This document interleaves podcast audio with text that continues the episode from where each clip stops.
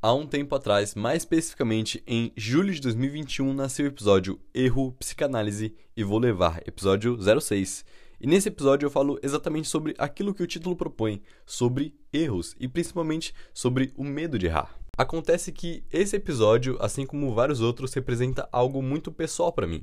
Eu sempre tive muito medo de errar, o que por vezes e ainda hoje já me impediu de fazer muita coisa. Mas esse podcast é um compromisso comigo mesmo para não ter mais esse quê de insegurança. Aqui eu arrisco, erro, erro muito e mostro esses erros para várias pessoas que, sinceramente, eu confio bastante.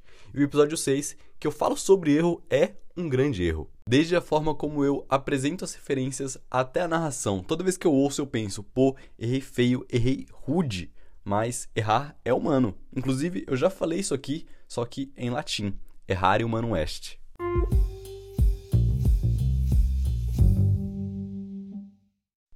Em fevereiro de 2019, era lançado na Netflix o reality show daqueles que os competidores fazem uma coisa, levam para alguns jurados e são julgados, eliminados ou vencem, né? Pelo menos um sempre vence. O nome desse em especial é vidrado. São vários artesãos chamados sopradores de vidro, que olha só, fazem vidros, esculturas de vidro, taças de vidro, sapatinhos de cristal, que é um tipo de vidro e por aí vai. O melhor ganha e bom, o resto perde. E se você não se impressionou com essa descrição, você deveria procurar um especialista, porque esse é sem dúvidas o reality do século. E em meio a tantas vidrarias, acho que é assim que se fala, sei lá, pesquisei coletivo de vidro no Google e não apareceu nada, e eu chuto que não é manada então vamos ficar com vidrarias. Em meio a tantas vidrarias, é comum que muito vidro se quebre. E é isso, não tem o que fazer. O pessoal vai lá e começa a fazer uma nova peça. Dessa vez, prestando atenção para não cometer o mesmo erro, porque vidro quebra e a gente erra.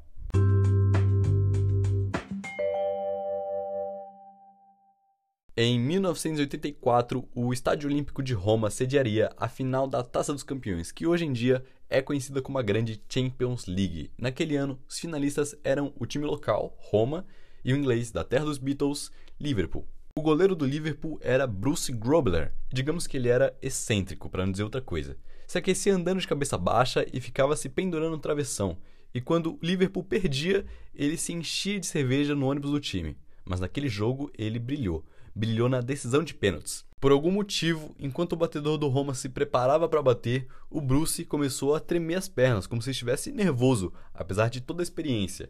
Nesse momento, Francesco Gratiani chuta e isola a bola. Nesse mesmo ano, Jesse Dudek tinha 12 anos. Apaixonado por futebol, treinava como goleiro. Só que a vida dele nunca foi tão fácil assim. Com a missão de trazer dinheiro para casa durante os primeiros anos de sua juventude, seguiu os caminhos do pai e de qualquer homem pobre na Polônia. Ele foi para as minas de carvão. Mas sua paixão pelo futebol nunca diminuiu. Inclusive, continuou treinando como goleiro. Mas tinha um problema. Apesar de sua altura, ele era um péssimo goleiro. Mas ele continuou treinando até que, aos 22 anos, foi descoberto por um time de base da Polônia. Daí para frente, sua carreira alavancou e ficou inclusive muito bom em pegar pênaltis, não bambeando as pernas, mas pulando para os lados com sua envergadura digna de um cavalheiro inglês. Não por acaso, acabou assinando um contrato multimilionário com o Liverpool. A temporada 2004-2005 do Liverpool era boa, até que, se preparando para as quartas de final da Champions League, o pior acontece para o nosso goleiro polonês. Seu herói de infância, Papa João Paulo II, morre e Jersey não consegue jogar. Mas mesmo assim, o time passa, inclusive chega na final para enfrentar outro gigante italiano, dessa vez o grande Milan, o mesmo Milan do Kaká, Cafu e Pirlo. O jogo não começou bem para os ingleses. Aos 50 segundos houve o primeiro gol dos italianos, e ainda antes do intervalo fizeram mais dois. O clima no vestiário dos Reds era péssimo. A torcida cantava mais como consolo e não como fé. Eles entraram e fizeram três gols, empatando de forma milagrosa, mas nos acréscimos tem dois chutes a queima-roupa no nosso goleiro polonês. E meu Deus do céu, ele defende, então agora são as penalidades máximas. Jerzy Dudek tinha sua técnica que ele treinava há anos, mas os batedores do Milan eram os melhores. A disputa ia ser traumática, mas de longe gritaram para ele: "O milagre de 84, repete ele!" E de repente, Jerzy não sabia tremer as pernas tão bem quanto seu batedor, mas ele tentou. Se mexeu e quase dançou balé no gol. E o primeiro batedor do Milan isolou a bola, e Jerzy pegou outros dois chutes, levando a vitória para casa. Um erro e a Champions League estava perdida, mas ele quis arriscar. Saiu do habitual para se abrir ao erro e fazer o milagre de Istambul. Se ele tivesse medo de errar, provavelmente ficaria parado no meio do gol, mas a coragem o dominou. Coragem não é não ter medo, é continuar além dele.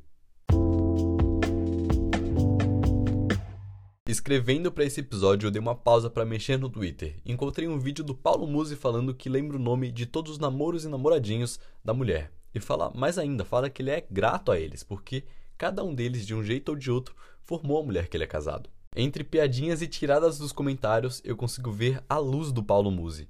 Ele tá certo, não só em relação à sua mulher, mas em todos nós. Sem o erro não temos a experiência. Se ninguém nunca tentasse, ninguém nunca ia conseguir.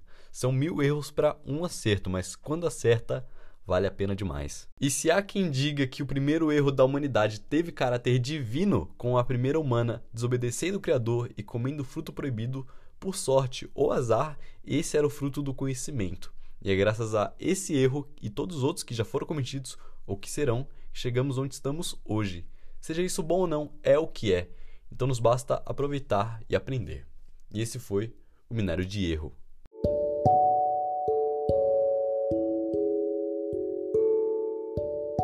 E esse foi o Minério de Ferro, podcast feito por mim para agradar a vocês. Se você gostou, compartilha com alguém, posta nos stories, no Twitter, seja onde for, compartilha porque isso ajuda bastante, faz o minério continuar vivo e crescendo.